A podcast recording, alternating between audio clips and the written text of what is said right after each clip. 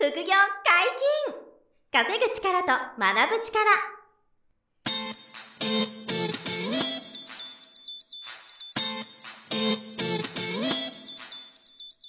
この番組は稼げるようになりたいを叶える副業アカデミーの提供でお送りいたします。副業アカデミーはあなたが副業で稼げる状態になることにコミットしたスクール。初級コースから上級コースまでさまざまなジャンルの副業ノウハウを学んでいただけます詳しくは「副業アカデミー」で検索くださいこんにちは、小林正宏です。山本博史です。よろしくお願いします。はいます本日二人でお届けしますが、今日は何の話でしょうか？はい、え今回は、はい。こういう質問をする人は稼げませんとなるほど。いう話をですね、しようと思うんですけど、はい。これちょっと、あの、ムカつかれちゃうかもしれない。うざーって思われちゃうかもしれないですけど、はいはいはい。でも、やっぱり、あの、いろんな方にこうご相談いただいたりご質問いただくときに、はい。その質問の内容でうん。結構わかることってあって、なるほこのど。人は、あの、すぐ結果出しそうだなとか。はいはいはいはい。あ、この質問が来るということはちょっと厳しいなとか、うんうんうんうんあの、そういうので実は、質問いただいた瞬間にあったなるりするんですよね。あの、人事部の方はおっしゃいますよね。学生さんを大量に見てて、はいはいはいはい。その全部せし説明終わった後に質問ありますかで、うんあ、この子は良さそうだなと。うん、確かに。人事の方とか面接してる方は、すっごいそれ感じてるでしょうね。ものすごい人数見てると思いますから。うん、確かに。はいなんで、まあ、それと同じようなことかもしれないですね。うん僕もいろんな人とお話ししたり、はい。ご質問いただく中で、そう見えてきてるものがあると。はいはいはいいう。感じです。うんで、えっ、と、まあ、例えば僕らで言うと、まあ、副業のスクールやってるので、はいその、まあ、収入を増やすためにうん、副業を始めたいとはいはい。いう方からご相談いただくわけですよ。はい。で、その時に、まあ、どんなご質問が来るかっていうと、まあ、ちょっといくつか言ってみようと思うんですけど、はいはいはい。絶対結果出ますかっていう質問。とか。はいはいあ。とは、完璧にフォローしてくれるんですよねっていうえー質問だったり、はい。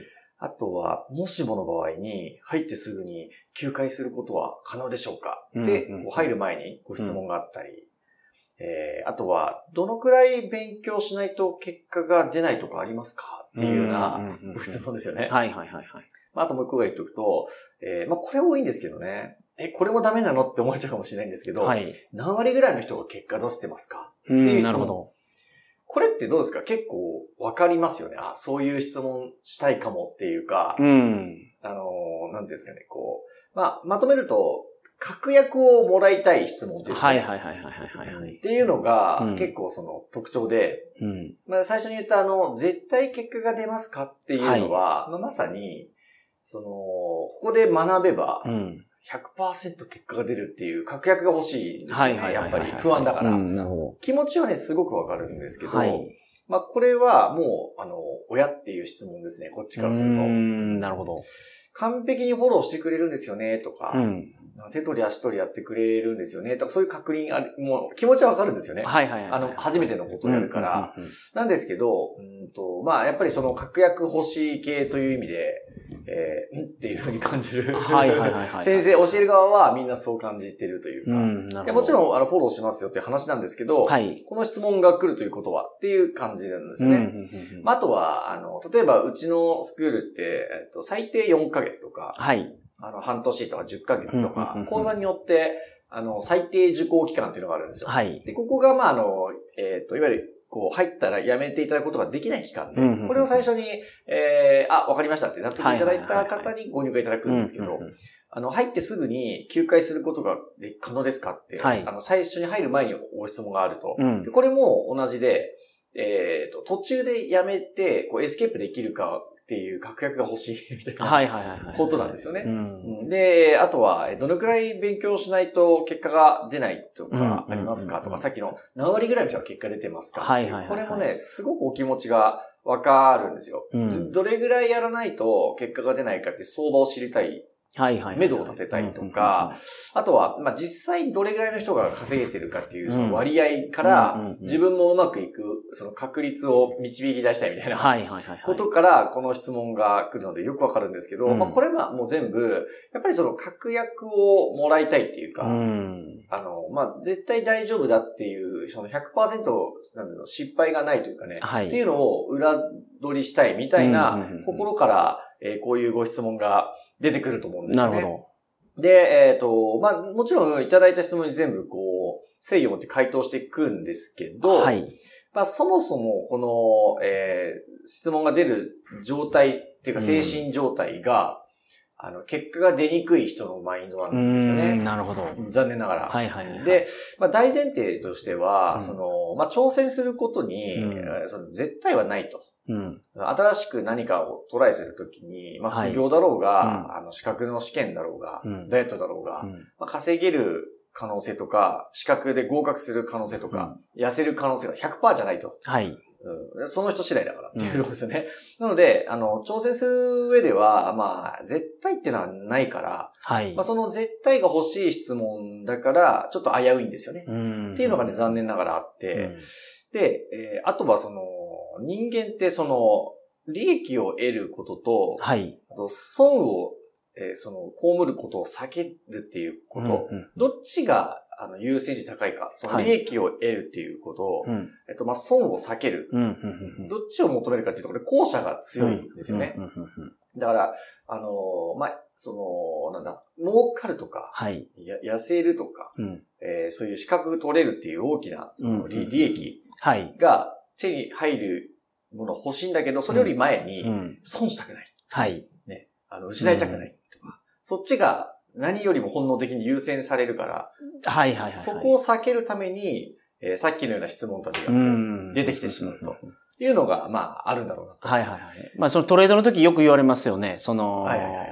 そこの心理的負担が一緒じゃない、イコールじゃないんで、そうそうそうそう。あの、野田さんが FX のね、このはいはいはい野田さんの回の時でも言ってましたけどね。そうそう、イイコールじゃないんですよね。イコールじゃないので、うん例えば1万円含み益がある時と、うん1万円の含み損がある時って。金額的には同じ1万円なんですけうど、ちょっと違うと。違うんですよ感じね。方が。そうそうそう。はいはいまさにそれもその一つで、だからやっぱり、その、いかに損しないかっていうのが、うんまあ、それを避けたいっていうのが一番強いから、こういうまあご質問が出てきちゃうんだけども、はい。まあその発言がこう出てくることの状心理状態がうん、ちょっと結果を出しにくい人の精神状態なるほど。だっていうことは、ちょっと注意点かなと思っていて、はいはいはいはいまああとはもう一つあるのは、あの、さっき言ったような質問が出てくるっていうのは、あの、依存心があるんですよね。うん。その、他者依存みたいな気持ちが、まあどうしてもあって、もちろんその、はいはいはい例えば習うとかスクールであれば、うんもちろん先生にこう、教わるという意味で、まあ依存するところはあるんですけど、はいはいはいはい。もちろんそれはあるんですけど、うん。ただ、その教わったことを、あの、自分でこう、能動的に捉えて、うん素直にコツコツやっていくことが重要なんですけど、はい。ですよね。まあ副業は特にそうですよね。僕は特にそうなんですよ。だから、素直にコツコツやるっていうことなんですけど、うん。えっ、と、やってくれるんですよねとか、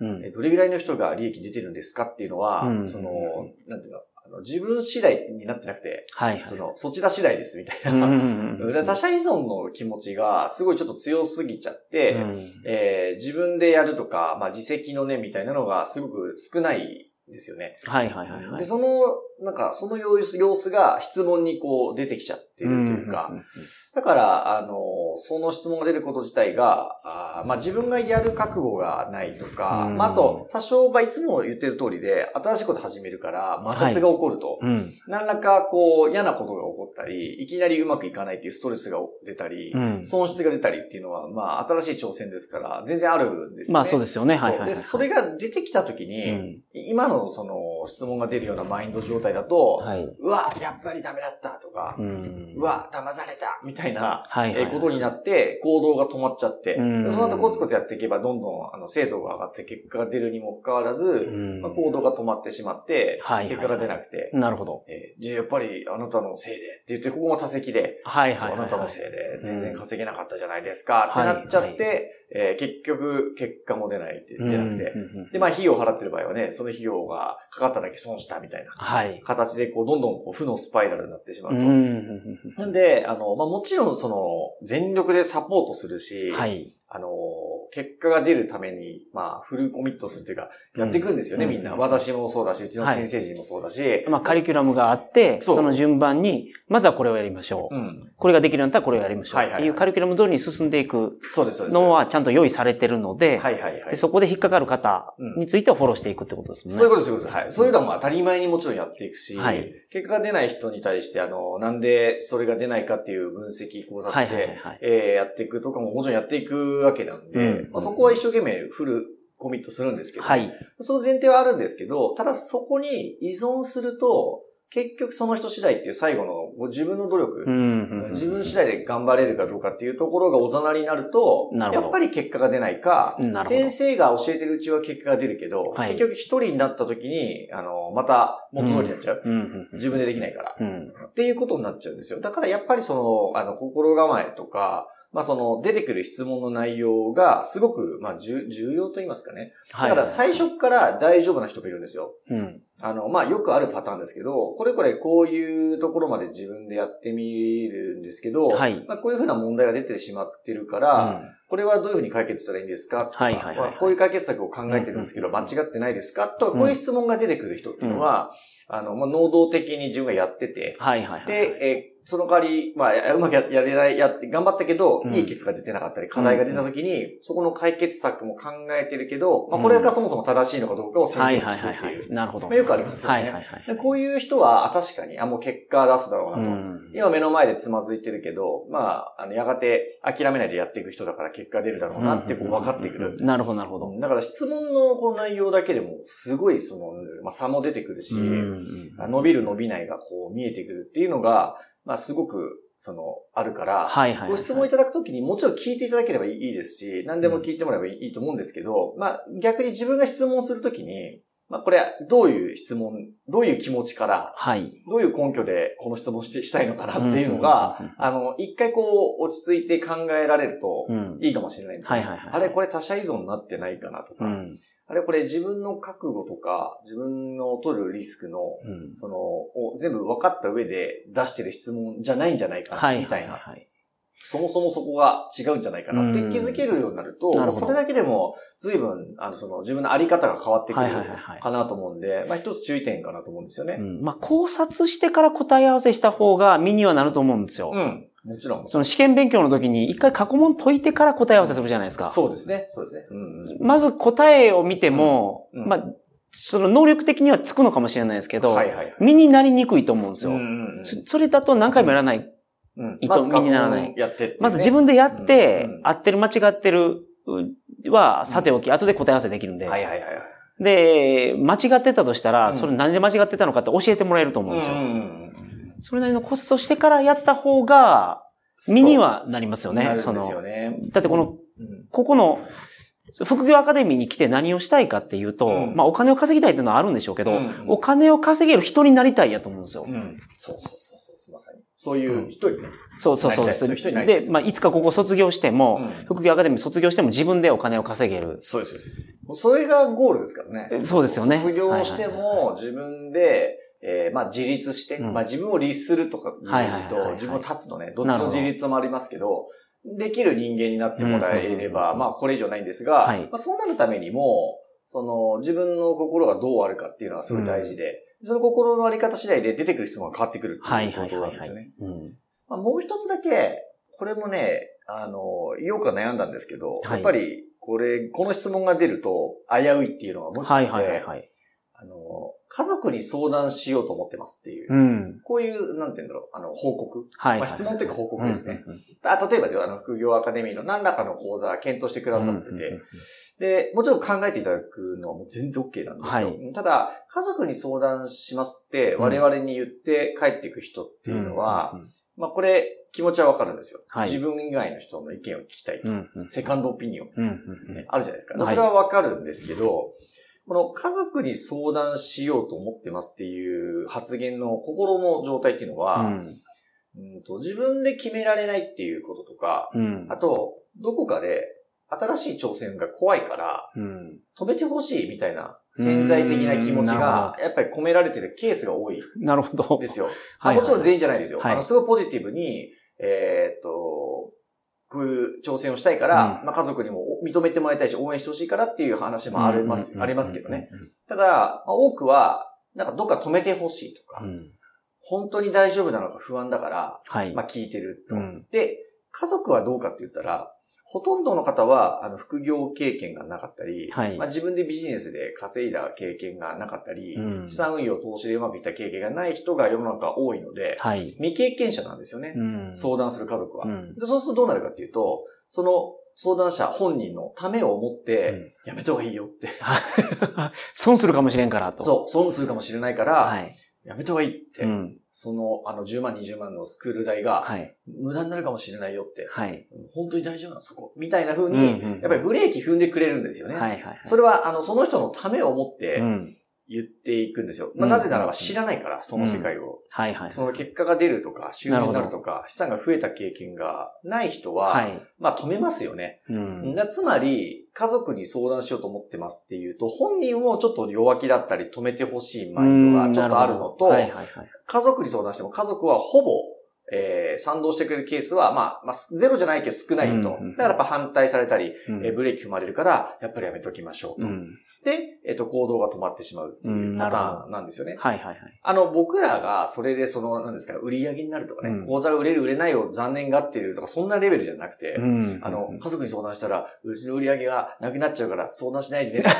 こんなしょぼいあれじゃないんですよ。はいはい。わかりますわかりもうます。そんなレベルじゃなくて、はい。あの、その人自身がうん自分で考えて、うん取れる範囲のリスクで決断する行為をうん。自分で完結できないこと自体が、うん。まあ、さっき山本さん言ってくれたような、あの、やがて卒業して、はい。その自分の力で、うん。やっぱ自分とか自分の大切な人を守れる人になるっていうところを目指すのであればですね、もうその家族に相談してから決めますみたいなことを言ってる時点で、あの、ちょっとそのうん。心構えが、あり方がうん、ちょっとまだまだ、えー課題が残ると。なるほど。いうことで、はいはいあの、結構多いじゃないですか。あの、うんまあ、いや、ダメじゃないんですよ。家族に相談するのがダメじゃないんだけど、はい。家族に相談するという今の自分の気持ちはうん、どっから来てんだろうっていうのが重要ですよね。うん、なるほど。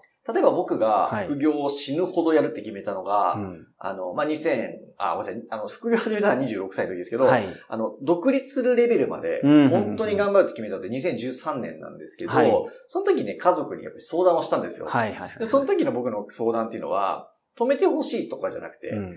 あの、家族との時間減るから、このはい半半年ぐらい、うん死ぬほどやるから、はい。家族の時間減るけど、その代わり人生変えていくから、やらしてほしい。やらせてくれっていうこの相談をしたんですよ。はいはいはい。で、奥さんはそれまでの僕のその副業の努力のプロセスを見てて、うん。いや、あなたは多分やるねと。はい。だからいいよって言って、あの、その半年めちゃめちゃやったんですよ。はいはい。そしたら本当にあの、独立するうん、レベル。まあ、独立がいいわけじゃないんですけど、はいはい僕の場合はその独立が目標にあったので、うんで、独立するレベルまで半年で一気にレベルを変えていったんですよね。はいはいはい。でそういう相談とか報告はもちろんああるので、うんうん。あの、家族に対して筋通したいとか、はい。あの、思いをね、理解してほしいのは当たり前ですから、むしろ理想なんですけど、うん。